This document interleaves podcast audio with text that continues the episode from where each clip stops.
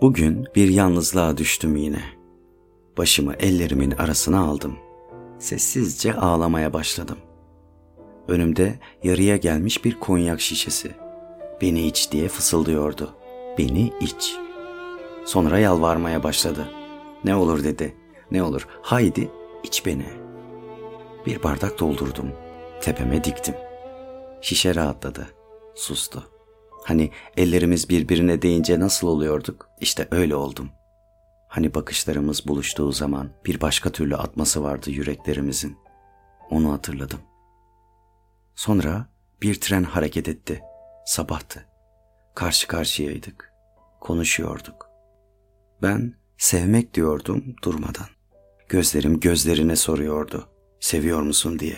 Hep evet diyordu gözlerin, ellerin, dudakların hep evet diyordu. Oysa ki birçok hayır diyen insanlar vardı çevremizde.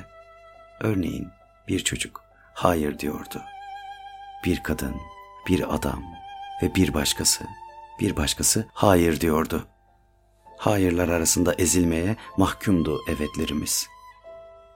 Tren ilerliyordu. Gözlerin gözlerime soruyordu ne olacak diye. Sigara üstüne sigara yakıyordum. Kadeh kadeh içki içiyordum. Fakat bilmiyordum ben de ne olacağını. Bizi sürükleyen bir akıntıydı. Durduramazdık onu. Hükmedemezdik ona.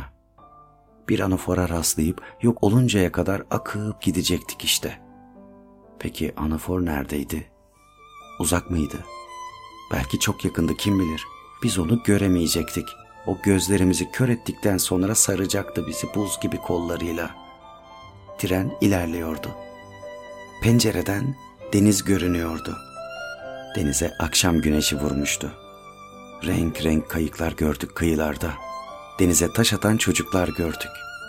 Uzakta bir balıkçı ağlarını topluyordu. Ve tren ilerliyordu. Kadere yaklaşıyorduk. Bir alacakaranlık bastı zamanı. Gözlerim gözlerindeydi.